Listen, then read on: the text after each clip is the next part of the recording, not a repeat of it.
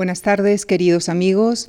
Iniciamos hoy un ciclo de cuatro conferencias que estará dedicado al análisis de la maternidad desde la Edad Media hasta nuestros días, como continuación del anterior ciclo en el que estudiamos su significado en la prehistoria y en el mundo antiguo. En la sesión inaugural de este ciclo nos acompaña la profesora María Jesús Fuente, catedrática emérita de Historia Medieval de la Universidad Carlos III de Madrid reconocida medievalista, dentro de la historia de las mujeres ha analizado a las mujeres medievales que han tenido posibilidad de desempeñar el poder, a las que ha dedicado los libros Reinas medievales en los reinos hispánicos y Violante de Aragón, Reina de Castilla. También ha investigado sobre el protagonismo femenino en la España medieval, tema al que ha dedicado los libros Velos y desvelos, cristianas, musulmanas y judías en la España medieval e Identidad y convivencia, musulmanas y judías en la España medieval. Hace tan solo unos meses ha recibido el Premio Nacional de Ensayo Leonor de Guzmán por sus investigaciones en el ámbito de las mujeres. En la actualidad, su investigación está enfocada fundamentalmente en el tema que nos ocupa en este ciclo, las mujeres y la maternidad. Con nuestro profundo agradecimiento a la profesora María Jesús Fuente por haber aceptado nuestra invitación y a ustedes por su atención, les dejo con ella en la conferencia que ha titulado ser madre en la Edad Media. Muchísimas gracias. Muchas gracias. Han pasado 10 meses y 18 días de la fecha fijada inicialmente para esta conferencia sobre la maternidad en la Edad Media. Afortunadamente, hoy puede celebrarse. He de agradecer a la Fundación Juan March concederme el privilegio y el honor de estar aquí iniciando este ciclo de conferencias sobre la maternidad en la historia, hablando de un tema que me apasiona, de la Edad Media, en particular de las mujeres de la Edad Media y más en concreto de ser madre en la Edad Media. Este es el momento en que una mujer comienza a ser madre. La escena, pintada por eh, los pintores Nicolás y Martín de Zaórtiga, una familia aragonesa de pintores que pintan unos retablos preciosísimos. Eh, muestra la imagen de un nacimiento, seguramente en una familia acomodada aragonesa del siglo XV. Se, pintó para el retablo de la colegiata de Borja, eh, aunque en realidad en la actualidad no está en, la colegiata porque ese retablo se desmanteló y cada una de las tablas están colgadas hoy en día del Museo Diocesano. Las escenas que vemos son, por una parte, en la cama, una madre atendida por tres mujeres que le llevan comida, probablemente un caldo. Aquí vemos eh, el, el, o algo así, la cuchara con la que le, están, le van a dar el caldo un ave, posiblemente una gallina, que es lo que realmente lo que solían llevar las embarazadas o las recién paridas, ¿no? y aquí alguien que le está llevando vino, probablemente vino dulce. En la escena siguiente, en la escena de la parte baja de la cama, nos encontramos una recién nacida atendida por otras tres mujeres. La que le sostiene en su regazo intenta meter un dedo en la boca de la criatura, la vemos aquí, ¿eh? le mete un dedo en la boca. Otra le está llevando una especie de jarrita probablemente con leche, y hay otra mujer que tiene una estufita, unas, vemos unas llamas, ¿verdad?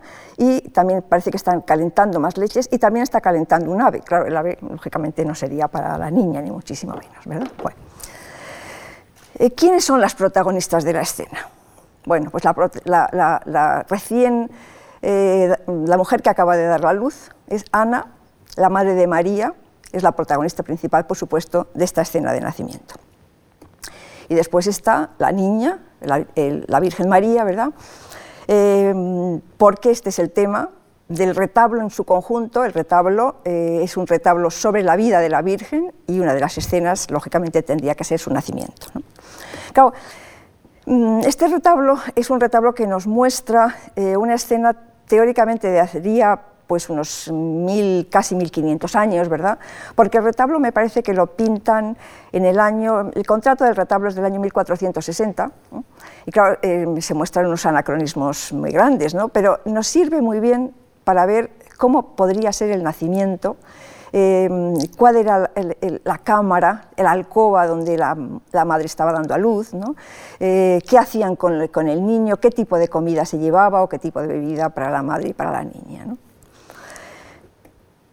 Tenemos otra escena que también mm, es bastante similar y mm, tiene unos protagonistas también bastante famosos. Eh, la mujer que acaba de dar a luz, es, la mujer que acaba de dar a luz es Isabel, Santa Isabel, la prima de la Virgen, y este niño que acaba de nacer es Juan Bautista. Y vemos eh, eh, unos movimientos, podemos decir, una, escena bastante similar en el hecho de que a la madre la están llevando un platito ahí con una serie de viandas, ¿verdad? Parecen dulces. aquí va otra, otra mujer que lleva eh, un caldito, y luego después esto, aquí vemos a otra mujer, mm, otra mujer que le está metiendo el, dedo en la boca del, niño. Era una cosa bastante común cuando los niños eh, nacían. Este es otro retablo aragonés, eh, pintado por Domingo Ram, otro de los pintores de la zona aragonesa, del gótico aragonés, que en la actualidad está en el Museo Metropolitan de Nueva York.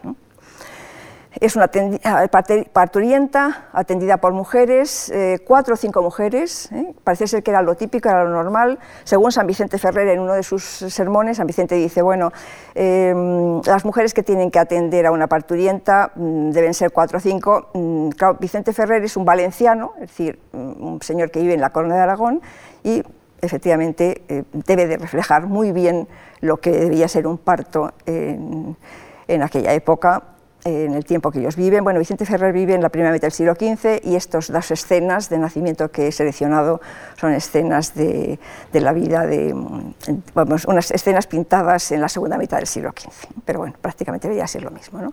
Bien.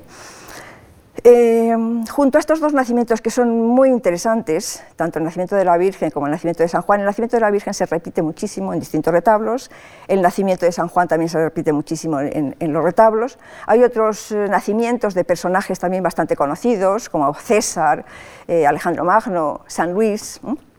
Pero claro, el nacimiento más conocido y más pintado, sin ninguna duda, es el nacimiento del niño Jesús.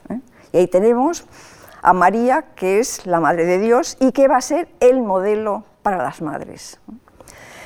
Vemos en esta escena, esta es una escena muy bonita también, a mí me gusta muchísimo este cuadro, este es un poquito anterior, es del siglo XIV, es de la segunda mitad del XIV, tenemos al niño ¿eh? como escena principal, mm, vemos cómo ponían esta especie de faja al niño, ¿eh?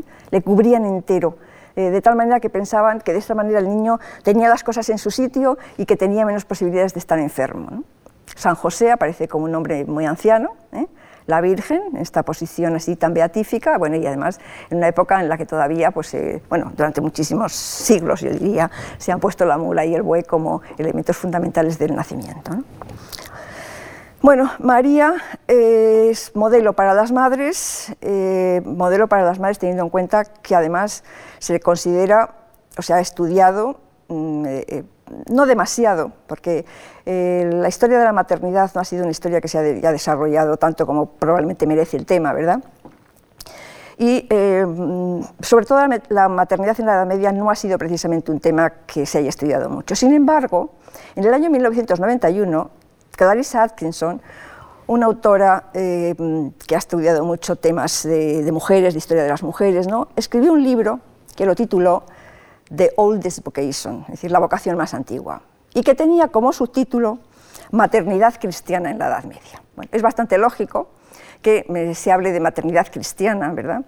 Porque em, el cristianismo es la ideología que domina durante todos estos siglos de la Edad Media, desde el siglo V hasta el siglo XV, ¿verdad? No quiere decir que no fuera también una ideología importante o antes o después, pero sin duda es la ideología dominante durante todos esos siglos, durante esos mil años, ¿verdad? Y aunque el libro se titula así, o se subtitula Maternidad Cristiana en la Edad Media, es muy curioso porque comienza eh, el libro con una historia que está muy lejos de ser una historia cristiana, que es la historia de la papisa Juana. Aquí tenemos una imagen, hay distintas, imágenes en manuscritos maravillosos, ¿no? en las que vemos a esta mujer, a, la papisa Juana. Bueno, aquí aparece bueno, pues, un papa, ¿eh? la tiara ¿eh? de papa, rodeada de los cardenales, Aquí vemos un obispo y un báculo de obispo, ¿verdad? Es decir, esto es una procesión. Y de pronto resulta que en medio de la procesión nos encontramos que al Papa le sale un niño. Bien, em, vestida de hombre, ¿eh? esta mujer consiguió ir subiendo escalas en la jerarquía de la Iglesia hasta que llegó al papado. Y como fruto de una relación carnal ilícita, claro está, dio a luz a una criatura en medio de una procesión. La leyenda tiene muchas versiones, es una leyenda, lógicamente nadie se puede creer una historia de este estilo, ¿verdad? Bueno, pero es una leyenda que se extendió mucho eh, y que además, bueno, pues repito, aparece en manuscritos con unas imágenes además bellísimas, ¿verdad? Bueno, eh, sirve sin duda esta historia para iluminar el panorama de los desastres que puede acarrear un nacimiento como este, ¿eh? fruto de la lujuria de una mujer que ocupa un puesto que no corresponde a las mujeres. Si la noción de un papa mujer era escandalosa, la de un papa embarazado era disparatada, pero la de un papa dando a luz desastrosa. Bien, eh, claro, la papisa mm, Juana eh, una mujer en la cúspide de la Iglesia, teóricamente, claro está, legendariamente, ¿no? es el polo opuesto del modelo cristiano de madre, que es la Virgen María. ¿eh? Pero son muy interesantes eh, ponerlas en conjunto, ponerlas una al, lado de otra, ¿no? porque iluminan el panorama de la maternidad. Es la papisa Juana es el polo opuesto de lo que sería el modelo cristiano de madre. Y ambas mujeres la papisa Juana y la Virgen María, iluminan el panorama de la maternidad con dos perspectivas diferentes. Por una parte, la perspectiva sensible y sagrada, que es la perspectiva de la Virgen María, y la perspectiva vulgar y blasfema, que es la perspectiva de la papisa Juana. Em, lógicamente se trata de dos facetas del estudio, de este estudio, que eh, son las dos facetas que trataré de que estén presentes en toda mi presentación, claro está. Eh, y para mm, llevar adelante este estudio, las fuentes de información con las que contamos son fuentes fundamentalmente religiosas. Es decir, la parte podemos decir eh, sensible y, más, mm, esta parte que, he indicado aquí, la parte sensible y sagrada de la maternidad, ¿no? aparece mucho más en las fuentes de información porque son fuentes fundamentalmente religiosas las que vamos a utilizar, las que se utilizan, las que, tenemos en, eh, el occidente europeo y en el caso concreto de, de los reinos hispánicos de la península ibérica. ¿no? Bueno, eh, son fuentes documentales religiosas ¿eh? y también muy importantes son, hay fuentes iconográficas.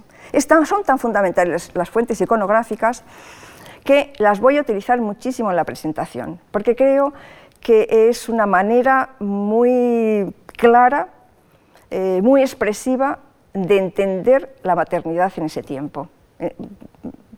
teniendo en cuenta que no hay demasiada documentación, no, es que no haya, por supuesto que hay, ¿no? pero tampoco excesiva, la iconografía es fundamental para llegar a entender muchos de los aspectos de, este tema de ser madre en la Media, ¿verdad? Bueno, bueno, nos faltan también algunos documentos médicos, ¿verdad? Eh, en los que, aparte de hablar de los temas de la medicina, de la ginecología y de aspectos relacionados con el mundo del femenino y la maternidad y demás, ¿no? pues también eh, nos encontramos dentro de esos documentos médicos normas morales. Uno de los documentos mejor conocidos ¿no? es un tratado que se llama Trótula. Aquí hay bastante confusión en el tema de Trótula porque hay unos, eh, algunos autores que hablan de un libro escrito por una señora llamada Trótula de Salerno, pero parece que no está nada claro de que fuera ella la autora de ese libro, sino que hay uno, es un tratado, tres tratados que se llaman los tratados de Trótula. O sea que no está muy claro realmente si fue ella o son autores anónimos los que escribieron este tratado, pero es uno de los tratados medievales más interesantes sobre ginecología. Y luego después también nos encontramos, de alguna manera, pues, em, cartas, testamentos, algún tratado, luego después mencionaré el Tratado de Duoda, que es uno de los tratados mejor conocidos sobre la maternidad en la Edad Media. ¿verdad? Bueno, pues bien, Em, estas fuentes em, permiten conocer mm, pues prácticamente lo que se puede saber sobre la maternidad en la Edad Media, sobre ser madre en la Edad Media, ¿verdad? Eh, que mm, voy a tratar, tras esta breve introducción, de explicar en tres tiempos. ¿eh? Son tres tiempos que están inspirados en esa famosa frase de la virginidad de María. María fue virgen antes del parto, en el parto y después del parto, ¿verdad? Bueno, pues voy a estudiar esta primera parte, que sería la de antes del parto, concebir en la Edad Media, en, la segunda parte, en el parto, la forma de dar a luz, y la tercera parte, después del parto, los deberes de las madres. Mm, los tres pasos ¿eh? Mm, concebir, dar a luz y, criar a un hijo, yo diría que formaban los obstáculos de una carrera. Sería como una carrera de obstáculos porque, en primer lugar, la concepción tenía muchísimos condicionamientos ideológicos. El parto era el peligro de muerte para las mujeres, había muchísimas mujeres que morían de parto. ¿eh? Y el ejercicio de la maternidad también tenía sus dificultades en lo relacionado con la crianza, que es un tema que voy a tratar pues también lo más detalladamente posible. Y mm, ya con un epílogo en el que voy a hablar del valor de la madre. Vamos a ver en primer lugar concebir en la Edad Media. Si em, he dicho que el tema del nacimiento de María era un modelo iconográfico que se repetía eh, con bastante frecuencia o que utilizaban con bastante frecuencia los pintores eh, del siglo XV sobre todo, hay otro tema, hay otro aspecto de la vida de María que yo creo que es un, tema muchísimo más repetido ¿eh? y que se encuentra bastante tempranamente no sé exactamente qué siglo eh, poner como punto de inicio, porque no sé si realmente está documentado, pero quizás mm, fácilmente podríamos hablar del siglo V, siglo VI, ¿eh? y después en, el, imágenes de Bizancio y en la pintura posterior, ¿no? ese tema es el tema de la Anunciación. El tema de la Anunciación, aquí tenemos una bellísima Anunciación de Pedro Berruguete, y eh, es un tema mm, tan fundamental porque la, virginidad es una de las virtudes más destacadas y más valiosas para el cristianismo. El cristianismo solo permitía las relaciones sexuales para la procreación.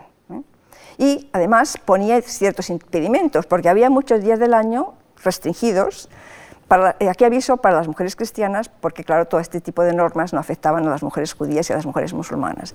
Voy a hacer alguna mención a las mujeres judías o musulmanas en algún momento, pero eh, no voy a tener tiempo de poder hablar mucho de, la maternidad tanto de judías o de musulmanas. Bueno.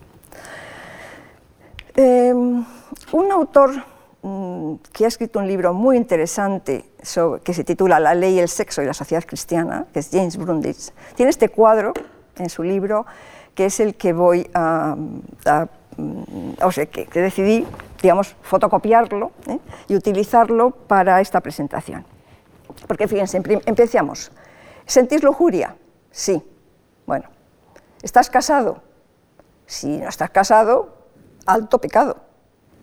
Si estás casado, vale, sí, adelante. Pero ¿es esta vuestra esposa? Porque claro, puedes estar al lado de una mujer que no es tu esposa. Si no es tu esposa, alto pecado. Si sí es tu esposa, sigues adelante. Bueno. Pero claro está, eh, te preguntan, ¿casado hace más de tres días? Porque si llevas casado solo tres días, tampoco. Si no, si no, ah, si estás casado hace más de tres días, no, alto pecado. Si sí que llevas casado más de tres días, entonces sigues adelante. Pero entonces te hacen una serie de preguntas, no, no voy a seguir una por, una, porque si no esto llevaría mucho tiempo. ¿Está menstruando la esposa? No, entonces sí puedes. ¿Está embarazada? No, entonces sí puedes. ¿Está amamantando? Bueno, si está amamantando, si está amamantando tampoco, alto pecado. Si no está amamantando, sigues adelante. Si es cuaresma, no puedes. Si es adviento, no puedes. Si es la semana de Pentecostés, no puedes. La semana de Pascua tampoco. Ni día festivo, ni día de ayuno, ni, ni en domingo ni miércoles, ni viernes, ni sábado, es de día, de día tampoco, claro, si es de día, sí, alto pecado, ¿no? ¿Estáis desnudas? También poco. ¿Estáis en la iglesia? Bueno, eso me parecía lógico, ¿no? ¿Queréis procrear? Si no queréis procrear, alto pecado. Y si pues, finalmente queréis procrear, buena suerte. ¿no? Bueno, entonces esto em, es de suponer que buena parte de los cristianos no seguían estas normas, evidentemente, ¿no? pero sería, hay que tenerlo en cuenta, ¿no? porque lógicamente es algo que de alguna manera influiría en las posibilidades que tenían las mujeres de poder concebir, lógicamente. ¿no? Bueno. La decisión de ser madre. Bueno, es un punto muy importante en el mundo de hoy, ¿eh? pues que, porque las mujeres pueden decidir si quieren o no quieren ser madres. ¿no? Esto si, mm, eh, si quieren ser madres, pues eh, tienen, mm, bueno, o, lo pueden hacer de forma natural, o los métodos de fertilidad les permiten ser madres a algunas mujeres, así como los métodos anticonceptivos les permiten no ser madres. ¿Qué pasaba con las mujeres en la época medieval? Podían decidir ¿eh? porque algunas necesitaban muchísimo ser madres. ¿eh? ¿Qué mujeres querían o necesitaban ser madres? Bueno, pues las primeras que necesitaban ser madres eran las reinas. Las reinas necesitaban tener muchos hijos, yo las he llamado siempre las incubadoras de los hijos del rey porque era fundamentalmente su principal misión la de, dar hijos al, rey. Y luego pues también las pobrecitas campesinas, es decir, los grupos superiores y los grupos inferiores quizás eran los que estaban eh, más condicionados, ¿no? porque se daba la circunstancia de que eh, las campesinas que estaban casadas con un vasallo, el vasallo de un señor, claro está, y resulta que no tenían hijos, pues este, este vasallo mm, tenía que pagar un impuesto que era el impuesto de la mañería. El señor se veía perjudicado de que el campesino no le garantizara que cuando él muriera iba a tener mano de obra, que era la mano de obra que, heredaba de ese vasallo, ¿no? era el que se llamaba el vasallo mañero. Bueno, eh, y algunas mujeres, claro, no querían ser madres, lógicamente. ¿no? ¿Y quiénes? Bueno, aquí he, copiado una pequeña frase del arcipreste de Talavera, que es uno de los grandes misóginos, de autores misóginos de la Edad Media, ¿no? Dice, las viudas y monjas por la deshonor, las doncellas por gran dolor, pues que sabido, que se sabía que estaban embarazadas, pierden casamiento y honor. ¿no? Pues bien, eh, ¿qué métodos tenían para ser madres o para no ser madres? ¿no? Bueno, pues aquí tenemos los temas de la concepción y de la anteconcepción para las mujeres medievales, ¿no? Eh, métodos para no concebir. Bueno, pues métodos para concebir, digamos, casi podríamos llamarlos típicos, el coitus interruptus, las posturas contra natura o tampones de lana. Parece que los tampones de lana eran los que solían utilizar las prostitutas. Después, la lactancia, que se consideraba que cuando eh, se estaba, eh, se estaba mm, dando el pecho al niño no se podía concebir. ¿no? Eh, después, bueno, estaba el, aborto, eh, que estaba muy castigado por la ley y por la sociedad, incluso mm, por las propias familias dentro del, grupo de lo privado, podemos decir, estaba también muy castigado. ¿no? ¿Cómo, cómo eh, hacían, qué métodos utilizaban para abortar? Bueno, pues algunas veces ya estaba provocado por hierbas, ¿no? esta hierba del el, del centeno. El cornecíbulo del centeno es esto, es esta especie de protuberancias moradas que le salen aquí, son, el cornezuelo creo que eh, está en todos los cereales, eh, le sale a cualquier mm, espiga, ¿verdad? Pero en este caso concreto, la que utilizaban para el, eh, aborto debía ser una especie de infusión que se hacía en base a estas, estas, a hierbas, este, a este cornezuelo del centeno, ¿verdad? Bueno, y luego, pues, bueno, en, en, un texto medieval he utilizado también, he encontrado también este, mm, estas palabras que dicen que con hechizos y purgas y píldoras había abortado y mal parido diversas veces criaturas concebidas en el dicho adulterio. Sangría en el tobillo. Lo de la sangría en el tobillo era hacerte una sangría, no sé realmente cómo funcionaría, ¿no? pero parece ser que decían que con la sangría en el tobillo se provocaba que volviera la menstruación volver la menstruación, pues ya se entiende qué es lo que, lo que ocurría. Se decía que las mujeres embarazadas no se hicieran una sangría en el tobillo, pero claro, las que querían abortar, pues probablemente era uno de los métodos que podían utilizar. Bien, para concebir. Pues para concebir, eh, algunas se utilizaban, utilizaban pociones de diverso tipo. Y yo he encontrado en la documentación, bueno, tengo incluso con nombres y apellidos quiénes eran las, mujeres que, hacían este tipo de, purgas, ¿no? de pociones, ¿no? Y, pero bueno, era, demasiado detalle y, por ejemplo, he encontrado una que em, le habían suministrado una mezcla de huevo y metralla, y claro, la mujer se volvió loca. Otra que con medicinas y medicinas, ¿eh? tendría que haberlo puesto ahí entre, comillas, y cataplasmas, murió. ¿eh? Después he puesto ahí otra, otro método para concebir que es muy interesante, que es el, solamente lo he visto en un documento, que es el de la cánula utilizada para ver si conseguían que se quedara embarazada la reina Juana de Portugal. Esta reina Juana de Portugal es la esposa de Enrique IV de, Castilla, ¿no? Eh, todos conocemos que es Enrique IV apodado el impotente, ¿verdad? Y que se pensaba que no podía tener hijos, ¿verdad? Entonces, eh, al parecer, tenían una cánula que introducían en la vagina de la reina con semen del rey para ver si se conseguía quedarse embarazada. Pues sí, ya sabemos todos que se quedó embarazada y que tuvo una hija que también la llamó Juana, pero estaremos siempre con la duda de si Juana fue o no fue hija de Enrique IV. Desgraciadamente, como había intereses de que no fuera la reina, se la llamó Juana la Beltraneja como hija de don Beltrán de la Cueva.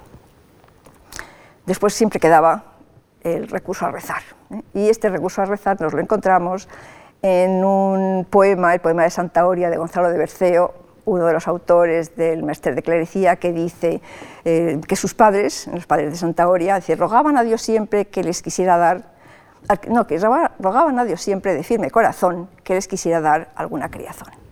Bueno, em, embarazada la mujer, qué cuidados especiales había que, tener para ella. ¿no? Bueno, pues em, los cuidados Mm, nos los encontramos en distintos tratados de, mm, los médicos o, de los tratadistas de aquella época que eh, hablaban de estos temas de la maternidad, de las mujeres y de, cómo cuidar a los niños y tal. ¿no? Pero he seleccionado dos, eh, los consejos de Bernardo de Gordonio, ¿eh? es autor de un libro, El Lilio de la Medicina, y otro, otro también que es interesante, el Tratado del Ama y el Niño, ¿no? y dice, rápidamente voy a leerlo, eh, dietada, dice que, tome como dieta cosas asadas y fritas y olorosas y después de comer coma peras y membrillos, granadas, avellanas tostadas, castañas y garbanzos tostados. Y después dice que en el último mes del embarazo la mujer sea bañada y pongan en el baño cosas que ablanden y úntenla con aceite de violetas y aceite donde sean cocidas malvas. Y si los, pies se le hincharan a la mujer preñada, sean lavados con agua en que sean cocidos asensios, manzanilla y corona de rey. Y después están los consejos de Francisco de Villalobos, que es el autor del Sumario de la Medicina, donde dice alguna cosa similar con respecto a la comida, diciendo que, la mujer coma buenos manjares y muy lenitivos, y muy suaves, ciruelas y caldo delante de comer y vino oloroso. Bueno. Y dice otra cosa que a mí me parece muy interesante y que por eso le he subrayado, que dice, la embarazada ha de huir el temor y la ira y la tristura. Es decir, esas emociones, esos sentimientos, ¿eh? Eh, se pretende que, la embarazada esté en muy buenas condiciones, que mm, realmente mm, eh, no le altere nada, que sus emociones sean muy suaves, de ahí tiene que huir del temor, ese temor, ese miedo que lógicamente tenían cuando se estaba acercando la hora del parto, ¿verdad? Y la ira, por supuesto, que, no tenga pues, eh, problemas de, disgustos ni que realmente pues, la, lleven a, que sus emociones le cambien un poco toda la vida, y la tristura, la tristeza. Bueno. Pues bien, llegamos a la hora del parto, ¿eh? que es, como he dicho antes, peligro de muerte, ¿eh? peligro de muerte en parto y posparto.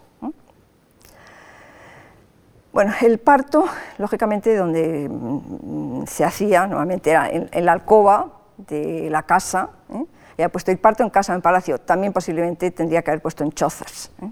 porque el problema que tenemos cuando estamos hablando de las mujeres de este tiempo es que de quienes tenemos más noticias son de las mujeres de mm, los grupos sociales más elevados, ¿eh? o bien de la realeza, de la nobleza, o incluso de, la burguesía urbana, ¿eh? o de dentro del campesinado, de los campesinos que tenían un, nivel muy alto, ¿eh? porque la mayor parte de la gente pues, eran siervos de la gleba y lógicamente pues, tenían unas condiciones de vida, y las mujeres unas condiciones de vida muy diferentes, lógicamente. Bueno. Esto, ¿qué, había que hacer? Bueno, pues de una manera muy, rápida, simplemente voy a hablar de la preparación de la cama o camas, porque a veces se pensaba que había, era muy importante cuidar dos camas, ¿no? Una en la que la mujer descansara y otra dura en la que la mujer pudiera esto, eh, hacer más esfuerzo. ¿no? Las ropas eh, que se necesitaban, el barreño para el agua, donde tenían que lavar luego después a la, a la madre y al niño. ¿no? Bueno, hay muy pocos testimonios de mujeres, ¿eh? de cómo se sentían en el parto, pero sí que hay uno muy interesante, que es el testimonio de Marjorie Kemp, esta autora que vive en torno a finales del siglo XIV y comienzos del XV, ¿no? que dice que sintió muchísimo miedo y depresión al menos durante ocho meses después de que naciera su primer hijo. Y ahí pues habría que plantearse esa pregunta que he puesto ahí, es si eh, se trataba de lo que después eh, se considera esa psicosis posparto.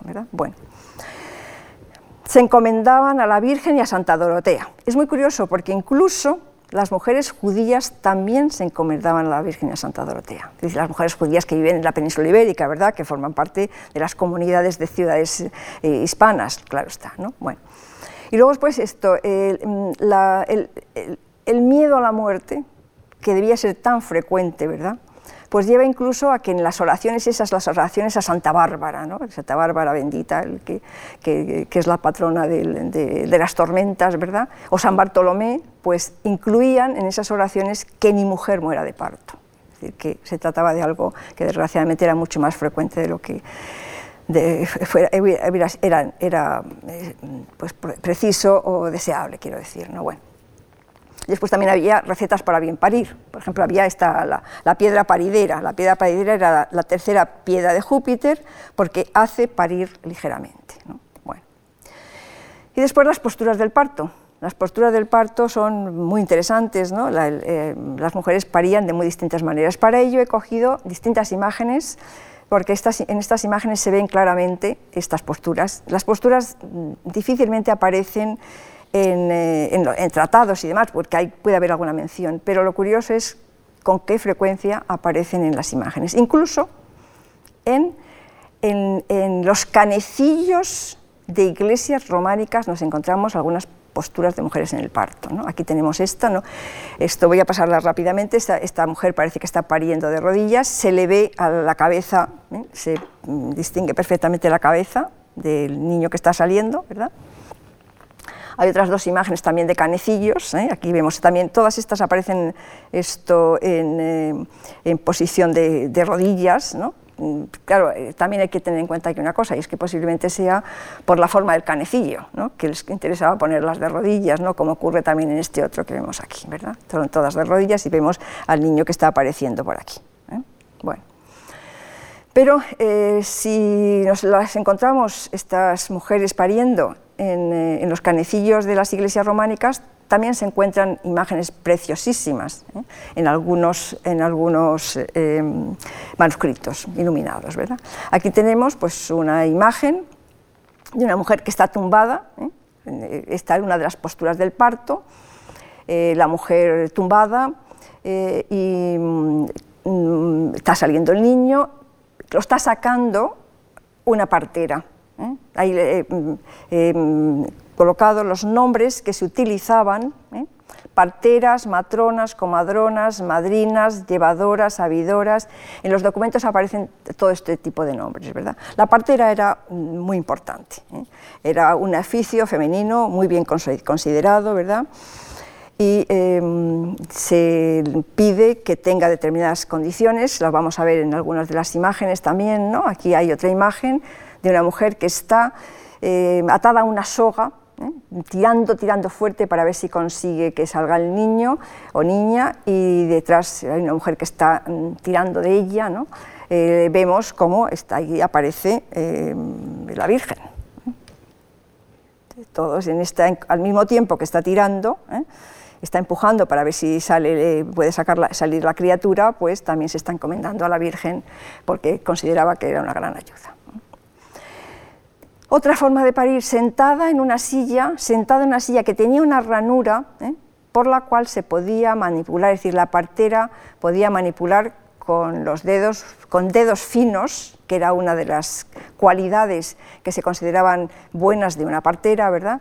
Pues podía manipular por debajo. Y aquí se ve muy bien, aquí se ve cómo ¿eh? está eh, la partera metiendo la mano por debajo para ver si consigue ayudar a sacar, al, niño. Mm, es muy curioso porque esta imagen eh, está eh, en un herbario de la primera mitad del siglo XIII, y eh, es muy lógico que esté en un herbario porque estaban administrando, le administraban a la parte oriental semilla de cilantro para acelerar el parto. Y aquí vemos ¿eh?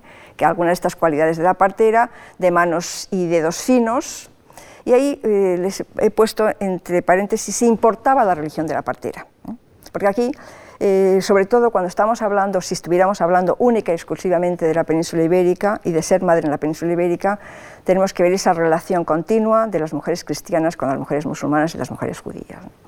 Tanto para el parto como para luego la lactancia, como vamos a ver, cada una de las religiones exigía que las parteras y las nodrizas fueran de su religión. Pero claro, a veces pues no había posibilidades o a veces había algunas parteras que tenían mucha fama, ¿no? y entonces pues em, se, prefería una partera que no fuera de tu religión. ¿eh? De hecho, hay recogidos, o yo tengo recogido algunos ejemplos ¿no? de de mujeres que efectivamente prefieren eh, que, la partera sea judía o que sea musulmana. ¿no? Eh, en, concreto tengo el ejemplo de la reina de Aragón, la reina de Aragón Violante de Bar, ¿no? que eh, a la hora de dar a luz prefirió a una judía valenciana que se llamaba Bonadona a una comadrona francesa que le ofrecía su madre. Y luego después hay otro ejemplo que también tengo recogido de una partera de, la localidad de Medinaceli, que, eh, acusada ante el Tribunal de la Inquisición, muchas de las cosas que se conocen de estas relaciones de las mujeres en el momento del parto, en el momento de la necesidad de alimentar a un niño, de, amamantar a un niño, ¿no? nos los encontramos precisamente en algunas de las... Eh, de, algunos de los juicios de la Inquisición. Y, por ejemplo, esta mujer, ¿eh? esta partera de Medina Celi, decía que, bueno, que todas, todo el mundo, ¿eh?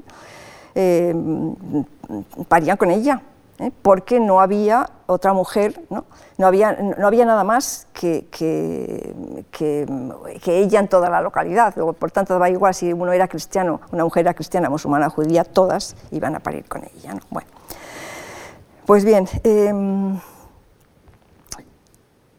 Em, la tragedia mm, que tenían algunas mujeres es que finalmente no conseguían que el niño saliera. Y entonces, bueno, pues mm, tenían que esperar a que el niño muriera ¿eh? para poderle sacar al niño. Entonces se abría el, vientre de la madre y se sacaba el niño. Em, se llama cesárea y se, mm, se ha llamado, vamos, se ha pensado que el nombre le venía porque César había dado a luz de esta manera, ¿no? pero mm, parece ser que no, no hay nada claro para nada de que efectivamente esto, eh, eh, César hubiera dado a luz eh, de una madre muerta. Mm, llega un momento en el que incluso las normas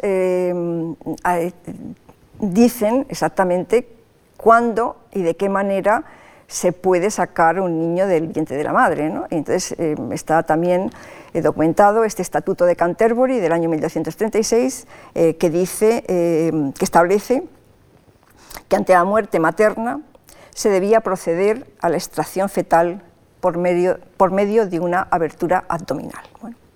esa norma, que es muy posible estuviera heredada de leyes romanas, se contempla en algunas de las historias de las cantigas de Alfonso X Sabio. Aquí tenemos una cantija, la vemos, se ve yo creo que con bastante claridad, ¿no? esta mujer ¿eh? Eh, muerta aquí y que están sacando al niño. ¿eh? Muy curioso porque las cantigas además nos ofrecen información, como les he dicho antes, la iconografía es importantísima para entender de qué manera mm, se desarrollaban algunos de estos aspectos que estamos tratando, ¿verdad? Pues eh, tenemos varios ejemplos de cómo daban a luz las mujeres. Aquí tenemos, por ejemplo, eh, una mujer dando a luz de rodillas. Aquí tenemos a otra sentada. Y finalmente aquí tenemos a otra que es muchísimo más curiosa todavía, que es una mujer dando a luz en el agua. Una cosa un poquito extraña, ¿verdad? Pero bueno, que efectivamente aparece ahí. ¿eh? Bueno, esto ya, bueno, saben que actualmente mm, algunas personas eh, están, o algunas mujeres están dando a luz en agua, ¿verdad? Pero eh, son muy pocas y mm, para hacerlo bien, pues eh, tiene uno que tener una ballera muy grande y quizás muy lujosa, que algunos personajes conocidos pues lo hacen así, ¿no? Porque lo tienen bastante fácil. Bueno, em, la partera se tenía que ocupar también de la criatura recién nacida, ¿no? Y bueno, muy rápidamente de la criatura recién nacida solamente voy a decir un poco lo que creo que ya he repetido, hay que, fajarle bien. Em, se, se, suelen meter eh, los dedos en la boca, en los oídos, en distintos orificios para ver que todo está bien, ¿no?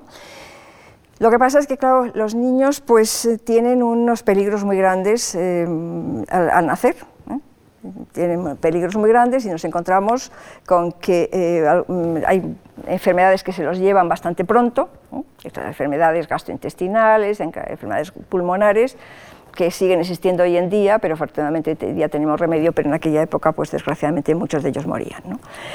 Y a la muerte natural a veces se añadía el infanticidio. El infanticidio, que incluso es muy curioso pero eh, lo llevaban adelante sus propios padres cuando no tenían medios de alimentar a la criatura, no tenían posibilidades de, de, cuidarla, ¿verdad? Eh, una forma de infanticidio era que lo metían en la cama con los padres y los padres pues no tenían cuidado de si estaban encima de él o no cuando estaban dormidos y el niño por la mañana amanecía muerto. Bueno. Y los, pues, otro de los peligros de la criatura era el abandono el abandono de niños, eh, que era pues, eh, bastante normal. ¿no? Aquí eh, encontré una imagen que me pareció muy bonita de lo que es un niño abandonado. Claro, el abandono de este niño no era que unos padres, generalmente los padres que abandonaban a los niños eran padres que no veían posibilidad de mantener al niño, o una madre que no veía posibilidad de que a su hijo le pudiera, lo pudiera mantener. ¿no? Y aquí este, en este caso tenemos el ejemplo de una abadesa, ¿eh? que lógicamente se ha quedado embarazada, ¿eh? muy mal, y entonces pues tiene que deshacerse del niño, pero eh, los ángeles pues la ayudan, y entonces pues yo creo que incluso ahí no sé si aparece una figura femenina que podría ser la Virgen o algo así, ¿no? se apiadan de ella, se llevan al niño y donde se lo llevan, pues se lo llevan a un monasterio y aquí vemos a un monje que es el que se hace cargo del niño para cuidarlo, ¿verdad? Eso era lo, bastante, lo, normal, es decir, eh, los niños lo llevaban a las puertas de una iglesia, a las puertas de un monasterio ¿eh? y luego después en la iglesia o en el monasterio se encargaban de niños y niñas. Las que solían llevar, eh, tener la peor parte, las que lo pasaban peor, normalmente eran las niñas. De ahí el consejo que uno de los padres de la Iglesia, Clemente de Alejandría, que vivió finales del siglo II, comienzos del siglo III, le da un consejo a los cristianos, a los hombres cristianos, y es que tengan mucho cuidado cuando vayan a un prostíbulo, porque pueden cometer incesto. ¿Por qué pueden cometer incesto? Pues probablemente porque algunas de las niñas que alguno de ellos haya abandonado sea una prostituta y resulta que están teniendo relaciones con una mujer que es o su hija o puede ser su hermana. Bien, em, vamos a entrar ya en la tarea de ser madre, que es la tarea, digamos, que me gustaría dedicarle eh, más tiempo, ¿verdad? Bueno, mm, nace el niño y los primeros días, ¿qué tiene que hacer la madre? Bueno, pues en primer lugar, las madres cristianas, reciben visitas de mujeres, ¿eh? Em, que, de las vecinas, de la familia, de las amigas, ¿verdad? Y que les suelen llevar pues, algún presente, generalmente comida, lo que, lo que tienen. ¿no? Y después, claro, está el bautizo. ¿eh? El bautizo, eh, bautizo al que normalmente no suele asistir la madre. Y después viene la purificación. Y la purificación sí es una ceremonia de, digamos, de ir a la iglesia 40 días después de haber dado a luz al, niño o niña. Mm, eh, y, aquí vemos una imagen muy bonita, ¿eh?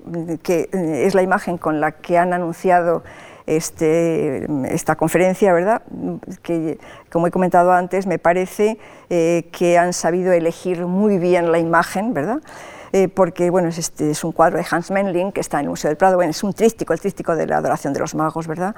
Y aquí tenemos la presentación del niño Jesús en el templo, ¿verdad? Aquí sí está claro, la, la madre tiene que ir, porque es la purificación. Es la purificación para pedir perdón por el pecado cometido de haber tenido relaciones con un hombre. Aunque fueran relaciones permitidas, había que pedir perdón. Y esa es la ceremonia de la purificación. Aquí vemos normalmente lo, que la madre tiene que llevar a la iglesia, eh, pues algún tipo de, limosna o algo. ¿eh? Aquí vemos a, San José que lleva una tórtola, ¿eh? que es el, símbolo de que, mm, o, la, confirmación de que son bastante pobres. La tórtola la llevan las personas que no tienen dinero como para mm, llevar un regalo mejor. ¿verdad? Bueno, em, quiero hacer una comparación con las madres judías porque, claro, al niño Jesús, ¿eh? la Virgen María también lo tiene que circuncidar, que es mm, eh, tanto el niño como María y, su padre, San José, pues son judíos. Bueno, Aquí vemos una ceremonia de circuncisión, ¿eh? aquí lo vemos, ¿eh? y aquí a la circuncisión, que sería el equivalente en cierta manera al bautizo de los cristianos, ¿verdad? a la circuncisión no va la madre. Aquí vemos al padre, aquí vemos a un, anciano San José que lleva a su hijo, ¿eh? aquí tenemos al Moel con la navaja dispuesto a circuncidar al niño. Bueno, pues las madres judías también, digamos, tienen las visitas de mujeres, la circuncisión y, tienen una ceremonia especial, que es la ceremonia que se llama de las hadas, eh, que está muy poco documentada, pero en algunos sitios sí que aparece, que se reunían eh, las amigas, ¿eh? Es un poco eh, eh, lo mismo que, las mujeres, que las madres cristianas, ¿no? pero esta sería una ceremonia de un, día, como a los ocho días así del nacimiento, van a la alcoba de la madre, las amigas, las vecinas, las mujeres de la familia, todas llevan alguna cosa de comer y demás, y entonces ahí festejan y cantan y bailan, y esa es la ceremonia con la que celebran el nacimiento del niño. Bueno, pues bien, eh, la gran tarea de la madre, yo diría que mm, tiene dos partes. ¿no? Las dos grandes tareas de las madres son la lactancia y la crianza. Y lo he, diferenciado lactancia de crianza por razones casi de, método. ¿no? Em, la lactancia pues, es la alimentación, ¿eh? o sea, cómo se alimenta un niño, la alimentación natural, ¿no? y luego después la crianza entendida desde el punto de vista de la educación. Entonces, bueno, estos son los dos grandes puntos que voy a, de los que voy a hablar al hablar de la tarea de la madre. La lactancia, em, en la lactancia nos vamos a encontrar, y voy a intentar pasar lo más rápidamente posible, porque voy a utilizar fundamentalmente imágenes que reflejan las teorías de la época, que señalan el gran valor de la leche materna. Y aquí tenemos una imagen de nacimiento, es un nacimiento, el, nacimiento de Jesús. ¿eh? Aquí vemos San José, San José, la Virgen, el niño, la mula y el buey, ¿verdad? Pero curiosamente, pues em, esto, el niño ya está también, bueno, como hemos visto, los otros niños aquí con, bien fajado, ¿no? y, la, y la Virgen María le está dando de mamar al niño. Y forma parte de mm, esta, esta idea que cada vez va aumentando, en el siglo XIV está plenamente difundida, hay noticias en algunos de los tratadistas como Ramón Llull o como Francis y Simenis, ¿no? que hablan que la leche de la madre es la mejor de las leches. Bueno, entonces nos vamos a encontrar con muchísimas imágenes de la Virgen María dando la leche al niño, o de, reinas dando la, leche al niño. Aquí tenemos la madre de Josafat, ¿no? dando la, de mamar al niño. Aquí tenemos esta imagen bellísima del pintor Fouquet, finales del siglo XV. Eh, una madre mostrando además el pecho y el niño. ¿eh? Y esta es la Virgen María. Pues no es la Virgen María, ¿eh? es Agnes Sorel, la amante del rey Carlos VII de Francia que tuvo tres hijas con el rey y la cuarta hija, cuando iba a tener la cuarta hija, murió probablemente envenenada. debía ser una mujer bellísima, tal como aparece en este cuadro que vemos aquí. Em, ¿Y qué pasa? Y esto es un tema muy importante en esta época que estamos hablando. ¿Qué pasa cuando una madre no puede amamantar? Bueno, pues aquí aparece una figura esencial en la maternidad, que es la nodriza. He recogido dos testimonios mm, que me parecen muy interesantes eh, porque nos hablan de, mm, de ese papel importante de la nodriza, de las cualidades de la nodriza y además también de las cualidades de la alimentación, es decir, de la leche que necesita el niño. Uno de los testimonios es de un libro del siglo X, el libro de la generación del feto, el tratamiento de las mujeres embarazadas y de los recién nacidos, de un autor árabe, Arif bin Said, que dice lo siguiente. La nodriza que vaya a dar el pecho al niño convendrá que no haya recientemente parido ni esté embarazada, pues la leche se corrompe y se convierte en agua y con ella se nutre el feto en el útero y en este caso se interrumpirá por necesidad de alimento. esto es lo que, digamos, en, teoría, ¿eh? una teoría que aparece, posiblemente la creencia de aquel tiempo, ¿no? y aparece en este libro ya del siglo X. Pero mm, mm, hay otro testimonio que a mí me parece muy interesante también, ¿no? Que es una carta que envía el rey Enrique III de Castilla a Teresa de Ayala, Teresa de Ayala es la priora del convento de Santo Domingo de Toledo, que es una mujer de la alta nobleza, claro está, que está allí de priora, ¿eh?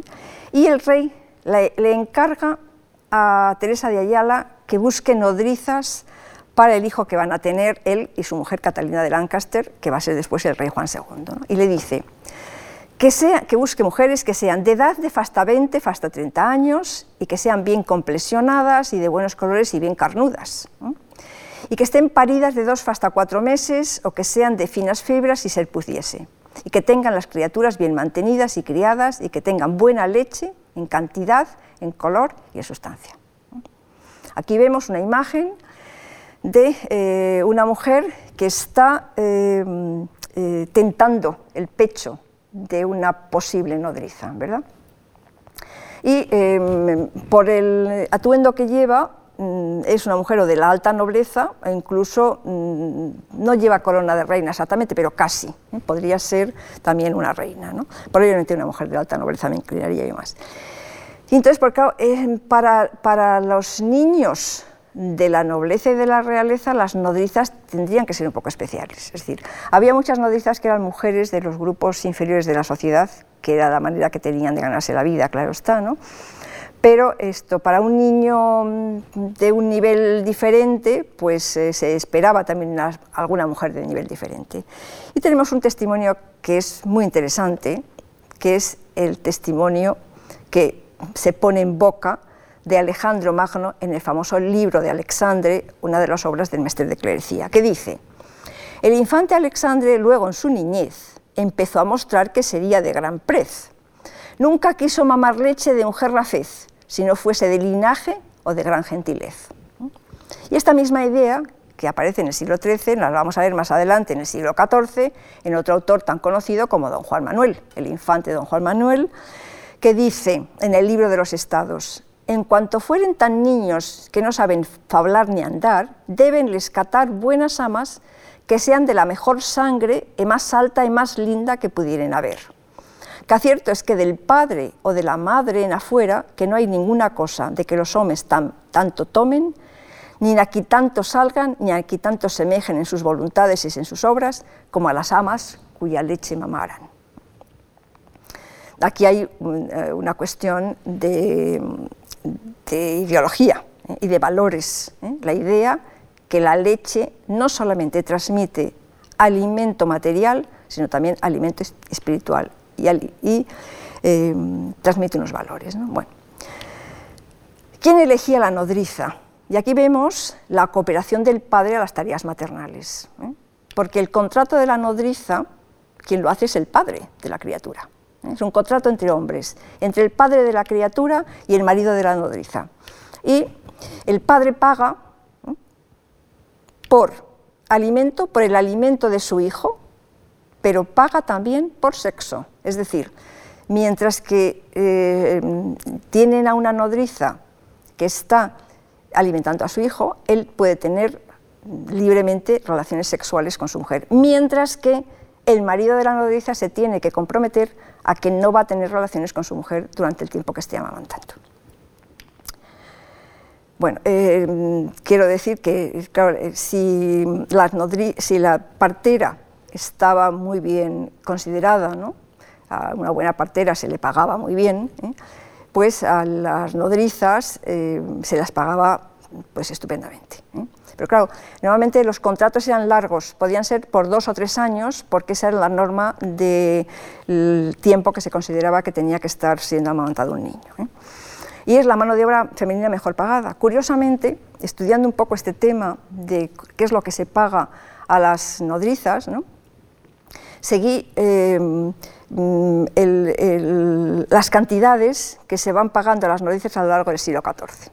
Y a la nodriza se le paga un poquito más, un sueldo mensual, o, semianual o anual, dependiendo de los contratos, ¿verdad? Se la paga un poquito más de lo que se pagaba una criada, hasta que llega el año 1348. 1348, la, big la gran pandemia de la peste negra. Entonces ahí las cosas cambian, porque claro, se mueren mucha gente, se mueren muchas mujeres, se mueren muchas mujeres que, han dado a luz un hijo, se mueren muchas mujeres que podían ser nodrizas, y entonces los sueldos de las, de las nodrizas suben tremendamente. Suben, eh, hay, hay, una escalada en los sueldos muy grande, ¿no? que luego después, bueno, los sueldos en general suben en todos los niveles, ¿no? pero no mucho el de las criadas, ¿eh? Y desde luego en relación entre criada y nodriza sube muchísimo el de la nodriza, y después hay una pequeña bajada después de que, desde el año 1351, al tercer año de la gran pandemia, ¿verdad? Y entonces eh, lo que nos encontramos ahí es eh, eh, que si las criadas, mm, a las criadas les bajan el sueldo, a las nodrizas les pueden bajar un poquito, pero se mantiene ya. A partir de ahí vemos esa gran diferencia y, eh, bueno, algo que nos permite afirmar esto que, les he puesto ahí, de que es la mano de obra femenina mejor pagada. ¿verdad? Bueno, ¿por qué tanto interés en la selección de, una buena nodriza? Bueno, pues lógicamente por, la salud del cuerpo del niño, que estaba siempre amenazado por la muerte. ¿eh? De la misma manera que he puesto antes esa imagen en la que vemos a la muerte y a la madre que la muerte le estaba dando el contrato ¿eh? de, que aquí te quedas sin hijo, ¿no? que yo me lo llevo, ¿verdad? Pues hay bastantes imágenes en manuscritos de la muerte llevándose a un niño. Pero también por la salud del alma, ¿eh? la selección por la salud del alma, por estas ideas ¿eh? Y las leyes que le siguen sobre la transmisión de valores a través de la leche.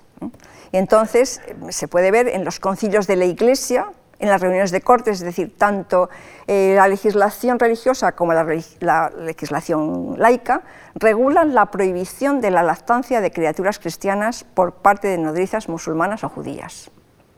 Pero no es que eran los, eso no pasaba solo con los cristianos, es decir, los judíos querían que sus nodrizas, las nodrizas de sus hijos, fueran judías, y los musulmanes querían que las nodrizas de sus hijos fueran musulmanas.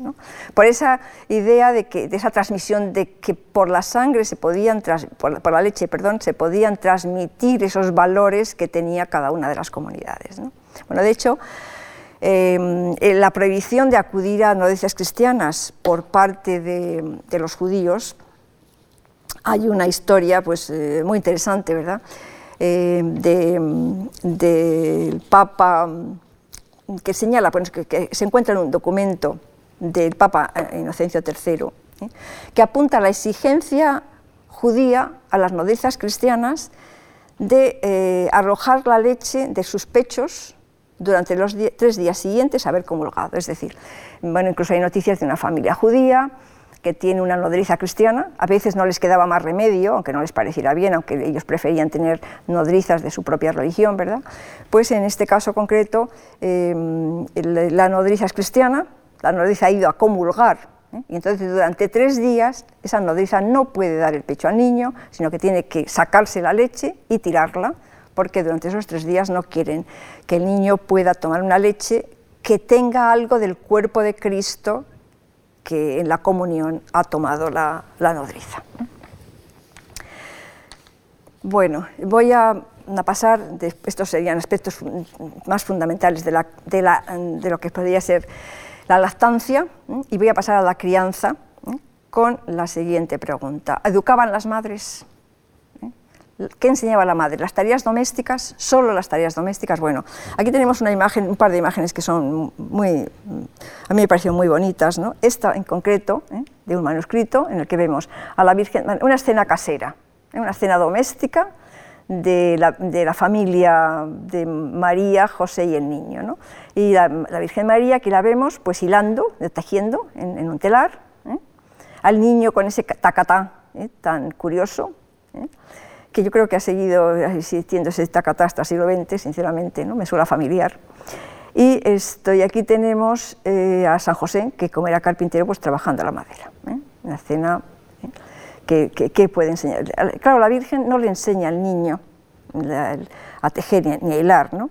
Aquí sí que vemos a Santana y a la Virgen, y Santana está enseñando a la niña a coser.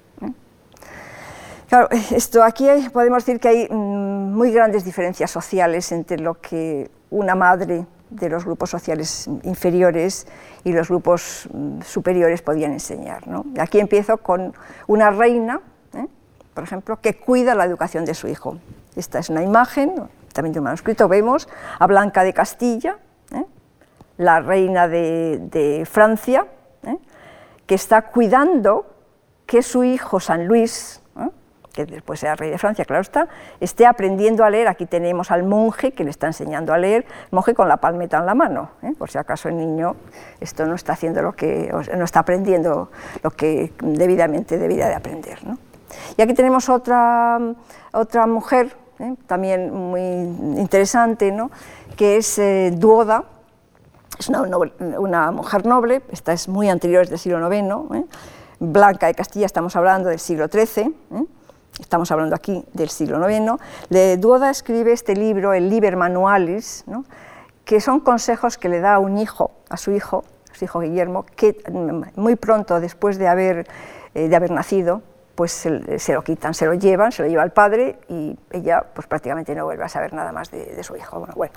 Entonces, eh, ¿qué es lo que le dice? ¿Qué consejos le da a su hijo en el Liber Manuales? Pues le dice rezar antes de ir a la cama, aprender de memoria oraciones, practicar la virtud. ¿Eh? Era lo que realmente una de las cosas que más les importaba, ¿verdad? Una escritora, ¿eh? Cristina de Pizán. ¿eh? Hay distintas imágenes de ella ¿no? que está enseñando a su hijo. Y claro, aparece siempre su hijo. Ella tiene también otras dos hijas, si no recuerdo mal.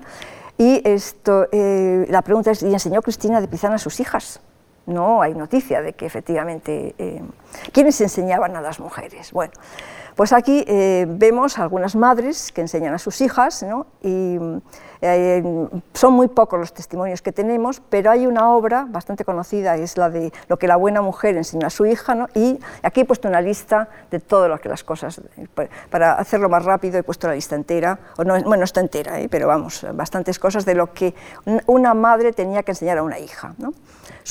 tenía que enseñar a la hija que su misión en la vida estaba inseparable del matrimonio, que su lugar de trabajo era la casa, que su jefe era su marido, ¿eh? su función era apoyar las empresas del esposo, no debía andar por la calle ni ir a tabernas o entretenimientos poco recomendables, no hablar con hombres en la calle, no pelear con las vecinas ni envidiar sus vestidos, no vestir de forma llamativa, organizar las tareas de la casa, trabajar mucho en casa, ¿eh? disciplinar a los hijos, preparar a los hijos para el matrimonio. Es decir, esto es un poco eh, lo, que, lo que una madre de, bueno, pues lo que podemos decir, la buena mujer mm, se entiende que es una mujer de los grupos urbanos, ¿eh? pues acomodados. ¿eh? Mm, por no eh, alargar esto más, pues tendría que decir que hay algunos libros, algunas obras de, de lo que una mujer judía enseña a sus hijos, y podemos decir que es muy similar lo que le enseña la mujer a sus hijos. ¿no? Bueno, sigo porque si no me, va a dar tiempo. Esta bellísima imagen de Botticelli, vemos a esta mujer, hasta a la Virgen María con el niño el libro, ¿verdad? Em, simplemente para recordar que mm, el tema de la virtud, los estímulos a la virtud, eran eh, lo que las madres de los grupos privilegiados trataban de hacer con sus hijos, ¿verdad? Eh, y las madres de los grupos menos o nada privilegiados lo que tenían que enseñar era lo preciso para el mantenimiento de la casa o de los negocios familiares. Eh, pero sí que tenían claro que la más fuerte influencia formativa en el desarrollo espiritual y material procedía de la madre. Y aquí eh, paso al tema este de, posible, la posible influencia en el desarrollo espiritual, con esta imagen bellísima también de Roger Van esta virgen que yo le, he llamado la Virgo Legens. Es una virgen leyendo. ¿eh? Eh, es muy curioso porque las imágenes de lo que se llama la, Virgo lactans, es decir, la, mujer, la, virgen lactante, la mujer que está dando de mamar al niño, son muy comunes y se han hecho bastantes estudios sobre este tema. Sin embargo, se encuentran muchísimas mujeres, muchísimas vírgenes, quiero decir, la Virgen María, leyendo. Y aquí vemos, esta es, una, muy curiosa porque encontramos al niño ¿eh? muy curiosamente hojeando el libro, ¿verdad? Bueno, Em, ¿Enseñaba a la madre a leer? Bueno, pues esto em, probablemente no, ¿eh? porque muchas madres lógicamente tampoco sabían leer, ¿no? y claro, está clarísimo que en, el tiempo real la Virgen María no hubiera enseñado a leer a su hijo, lógicamente, pero María sí que era un modelo de madre educadora, ¿eh? Para los grupos sociales más elevados. Y bueno, esto es muy curioso porque Em, este eh, fragmento, que no lo voy a leer, es eh, eh, un fragmento en el que mm, se dice cómo Cristina de Pizán, esta mujer tan conocida que incluso se considera por algunos la primera, yo, algunos dicen primera feminista, yo diría quizás protofeminista o algo así, ¿no? pues esto dice que su madre no quería que aprendiera que ni que profundizara en su conocimiento, sino que lo que le interesaba era que aprendiera a hilar y otras menudencias que son, dice, son preocupación ¿eh? de, las mujeres. Bueno, en, la de enseñar a leer, bueno, pues, ah, pero hay imágenes, aunque no enseñaran a las mujeres a leer, que es muy difícil saberlo si efectivamente lo hacían o no lo hacían, ¿no? algunas de las imágenes son muy curiosas, ¿no? porque aquí vemos, por ejemplo, eh, a Santana enseñando a leer a la Virgen, y mm, bueno, pues, vemos a la Virgen de niña, pero ya eh, coronada como reina, porque esta eh, imagen de un, de un, libro iluminado pues era como muy mm, pronto del siglo XIV, sino del siglo XV aproximadamente. Y entonces ya en el siglo XII a María se la corona como reina de los cielos. ¿verdad? Y ahí está otra imagen que también es muy bonita, en la que nos encontramos a las tres mujeres, a Santa Ana, a la Virgen y al niño enseñando a leer. Y ya finalmente porque, como les digo, muchísimas imágenes de la, Virgen leyendo pues podían ser interesantes. ¿no?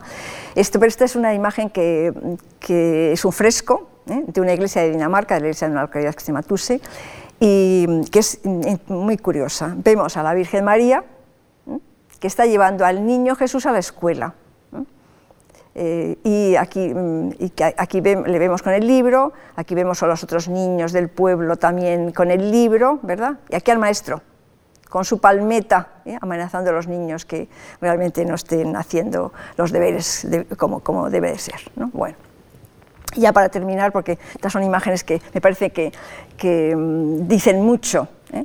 de cómo en ese determinado tiempo, estamos hablando del siglo XIV, del siglo XV, en este caso es el libro de horas de Besançon del siglo XV, pues nos encontramos una imagen que hace un tiempo se difundió bastante, ¿verdad? Eh, porque claro, es una imagen, es un nacimiento, ¿eh? es otro modelo de nacimiento, y en ese modelo de nacimiento nos encontramos a la Virgen leyendo a San José con el niño en brazos, y bueno, la, la, mula y el buey, lógicamente, ¿no? esto sería un poco el pesebre y tal.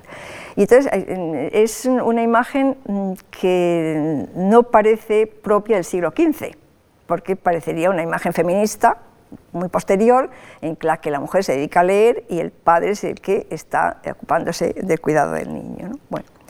Y después tenemos ya esta última, ¿no? que prometo que es la última, no, la última quiero decir de esta parte.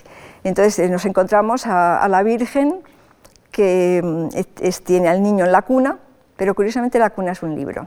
¿eh?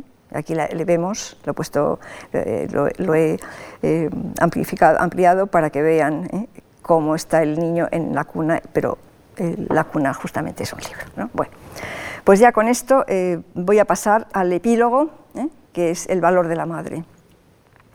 Bueno, la primera pregunta que hay que hacer es cómo puede estimarse el valor de una madre medieval, ¿verdad? Bueno, pues esto, mm, son distintos los aspectos que he contemplado para poder estimar ese valor. Por una parte, el amor a la madre, el amor que los hijos tengan a la madre, el amor de la madre hacia sus hijos, y una pregunta que queda siempre en el aire es si estas mujeres tienen un instinto maternal. Para estudiarlo debidamente, em, pues hay que tener en cuenta los condicionantes sociales, que esto ya nos han aparecido un poco a lo largo de, todo eh, este tiempo que llevo hablando del tema, ¿no? como hay mucha diferencia entre los grupos sociales más elevados y los grupos sociales más inferiores, ¿no? también condicionantes religiosos, ¿eh? porque no es lo mismo el condicionante que tiene una mujer cristiana, una mujer eh, judía, una mujer musulmana, ¿no? y también condicionantes culturales en general. ¿no? Bueno, Em, las mujeres judías y cristianas tenían estos diez mandamientos. Y, el cuarto mandamiento dice honrarás a tu padre y a tu madre. ¿eh? Pero eh, el cuarto mandamiento es el que dice honrarás a tu padre y a tu madre. Y es muy curioso porque se dice a la madre. Es decir, que no es simplemente, em, no simplemente, no es a los padres en general, sino que aquí nos encontramos con esa mención honorífica a la madre. ¿eh? O sea, en, este mandamiento se dice honrarás a tu padre y a tu madre, algo que no aparece en, otros, en otros, mandamientos. Bueno. Y claro, el tema está en, la pregunta es cómo honrar a la madre. Bueno, pues em, me he parado ¿eh? y pasando de manera rápida también, claro, en testimonios de escritores de aquel tiempo que hablan de sus madres. Y me voy a fijar sobre todo en estos testimonios que, tengo a continuación. Bueno, em, el amor a la madre aparece muy claro en eh, esta obra de Ana Comnena, ¿eh? esta princesa bizantina del siglo XII, escribe La Alexiada, ¿eh? que sería como la epopeya de su familia, y, y dice unas palabras bellísimas de su madre y de su abuela. Y dice lo siguiente, nada es equivalente a una madre comprensiva y devota, ni hay baluarte más fuerte, ya sea que se prevea el peligro o que se deteste cualquier horror.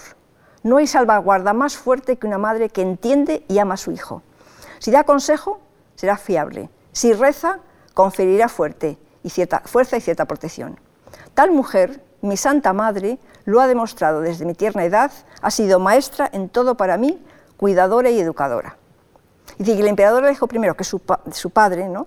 y estaba satisfecho con todo lo que su madre arregló y decidió, decir, de, la madre de Alejo I, ¿eh? que era Ana Dalasena, ¿no? y convencido de que ella había alcanzado la perfección en todos los puntos y que en el conocimiento y la comprensión de los asuntos superó con creces a todos los hombres de la época. Son testimonios que a mí me parecen realmente llenos de fuerza de lo que mm, una mujer de, claro, es verdad, una mujer de, ese nivel, de ese nivel eh, pues, de, cultura, eh, social, ¿no? que es el caso, como es el caso de Ana Conena, ¿verdad? Bueno. Pero también nos encontramos otros escritores de algunos un poquito posteriores a Ana Conena, Ana Conena quizás sea una de las primeras del siglo XII, como he dicho, ¿no? y tenemos, bueno, este, ahora voy a ver qué, imagen es esta, ¿no? pero primeramente yo recuerdo de niña que mm, cuando nos íbamos a dormir por la noche teníamos que rezar Santa Mónica bendita, Madre de San Agustín, a vos entrego mi alma que yo me voy a dormir. Claro, ¿por qué Santa Mónica? Pues mm, no te lo preguntas, ¿no? Pero estudiando este tema de la maternidad me he encontrado la respuesta. Y la respuesta es la siguiente. Bueno, Petrarca, con 14 años, pierde a su madre. Y mm, eh, entonces escribe el panegírico para la muerte de su madre. ¿no? Bueno, bien, se inspira en Santa Mónica, probablemente porque el mismo año que muere su madre, que es el año 1318, se está construyendo eh, la capilla de San Agustín ¿eh? en la iglesia de Rabastens.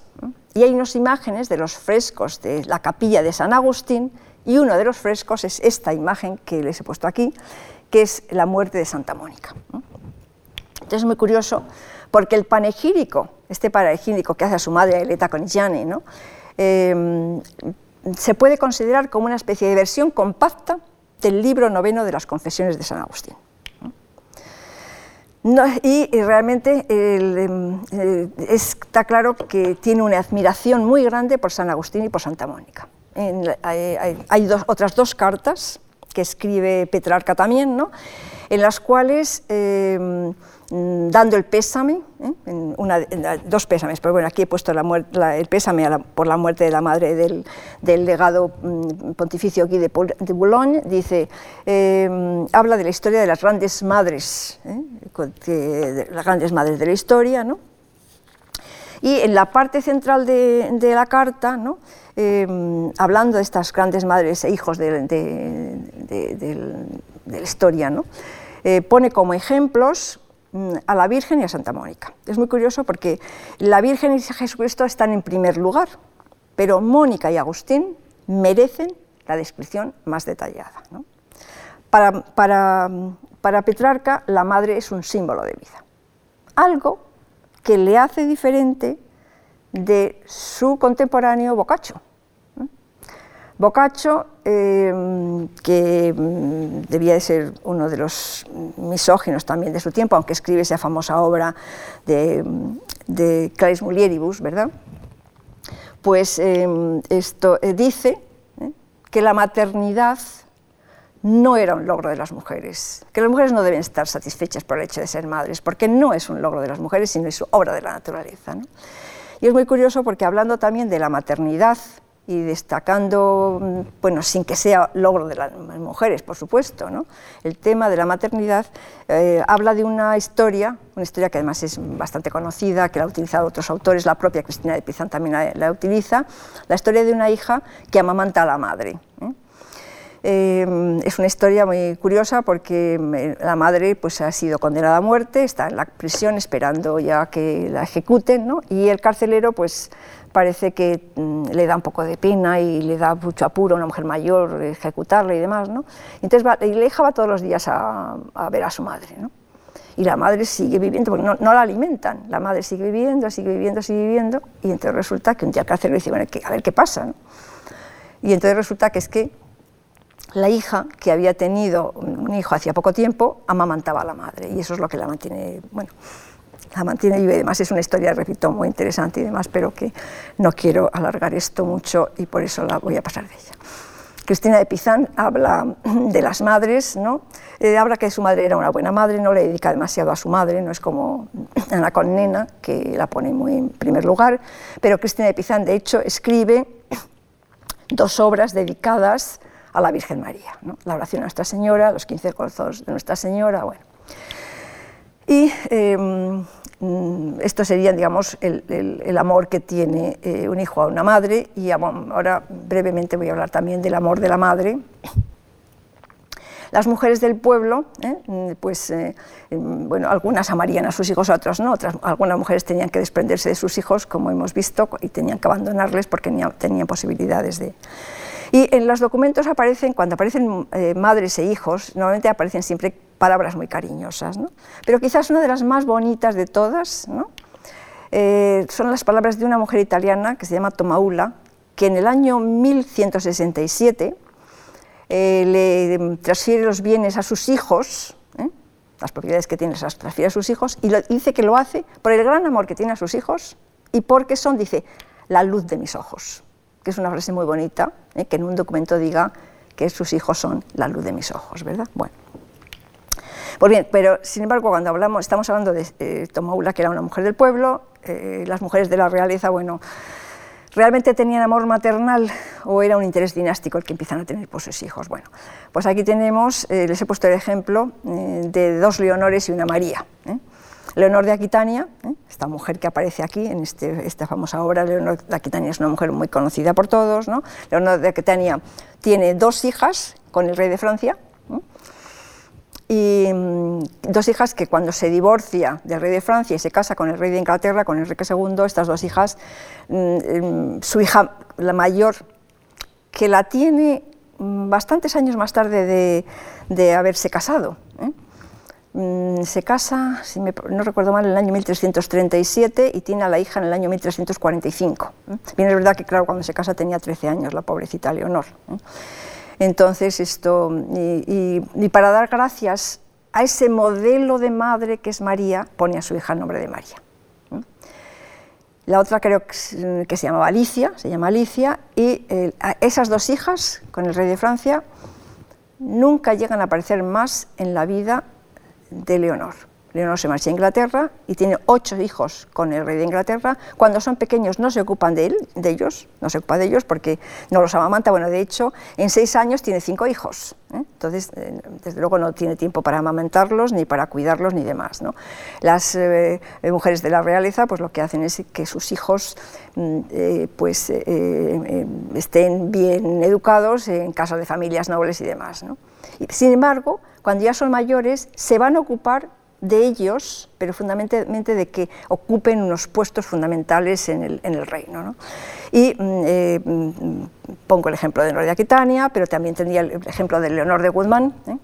que voy a pasar un poco deprisa porque si no, no terminamos, eh, o María de Molina, que es un poco lo mismo. Claro, el ejemplo que había pensado explicar también porque las tres son casos muy similares. Mujeres que tienen muchos hijos, eh, que de pequeños pues, no, se ocupan, no se pueden ocupar de ellos, no son las que les amamantan, no son las que les educan. De hecho, bueno, a los niños los llevaban a casa de gente de la nobleza que los educaran y a las niñas, si las casaban muy prontito, como, como futuras reinas de otro reino, se las llevaban muy, muy jovencitas a vivir en el reino del marido con el que se iban a casar o del hombre con el que se iban a casar, ¿verdad? Es decir, que, que hay mm, reinas que, mm, a los siete años dejan de ver a sus hijas y no las ven nunca más. ¿eh? Em, yo a veces me pregunto si hay mucha diferencia entre lo que hacían estas pobres mujeres que tenían que abandonar a sus hijos en la puerta del monasterio, ¿verdad? Y lo que hacen estas mujeres que entregan a sus hijos también en casas mm, lo más lujosas de su tiempo, ¿verdad? pero que tampoco vuelven a verlos prácticamente. Bueno, el otro ejemplo que había puesto, que es un ejemplo terrible, es de la famosa emperatriz china Busetian, que en el siglo VII pues parece que no tuvo escrúpulos de matar a una nieta, a una hija, incluso a alguno de sus hijos, precisamente por hacerse ella con el poder. Bueno, claro, mm, se podría hablar de instinto maternal, pues eh, hay también ejemplos que nos hacen dudar de ese instinto maternal. ¿no? Uno de los ejemplos sería Eloísa, la famosa Eloísa, eh, con su amante Abelardo. Eloísa, pecaminosamente, claro, tiene un hijo que se va a llamar Astrolabio. Astrolabio nace y tan pronto como nace mm, se lo dan a criar a una hermana de Abelardo y nunca aparece más, no se sabe nunca nada más de Astrolabio. Eh, hay otras madres, eh, que yo las he llamado madres de alquiler, ahí he puesto el ejemplo de Inés de Poitou, esta es una prima de, Leonor de Aquitania, ¿verdad? que va a ser la madre de Petronila de Aragón. Tiene que casarse, tiene que casarse, vamos, eh, el rey de Aragón, que es Ramiro II el monje, resulta que se ha pasado su vida en un monasterio, pero se muere su hermano, no tienen quien herede el trono y le obligan a salir del monasterio para hacerse cargo del trono de Aragón. Claro, eh, si ya es mayorcito, se muere sin hijos, pues entonces tienen que buscarle una mujer para que sea madre de, una criatura. Y entonces va a ser la madre de la famosa niña Petronila, de la reina doña Petronila, ¿no? pero bastante pronto, cuando la niña Petronila mm, cumple un año y la casan, bueno, se, se celebra la ceremonia de esponsales con el conde de Barcelona, ¿verdad?, pues entonces si el conde de Barcelona se va a hacer cargo ya de la niña, pues entonces doña Inés se marcha a un monasterio y desaparece. Es decir, que ha sido una madre que ha venido mm, a cumplir una función, ¿eh? la función de tener un hijo y demás. Cosa diferente sería, que es, por eso lo pongo entre, mm, entre interrogantes, eh, el caso de Duoda, eh, la mujer de la nobleza de la que he hablado antes, que escribe este libro Maternalis, el, el Liber Manuales, perdón. Esto, esta, mm, esta mujer da la impresión en sus palabras que echa mucho de menos a su hijo y que verdaderamente mm, hay como resquicios de ese posible amor maternal que ella sentía por, un hijo ausente. Y aquí vemos mujeres de la realeza y de la nobleza o de, los grupos elevados de la sociedad, porque bueno, Eloísa es la sobrina de un, de un canónigo de la Catedral de París, ¿no? es decir, que mm, forman parte de grupos elevados.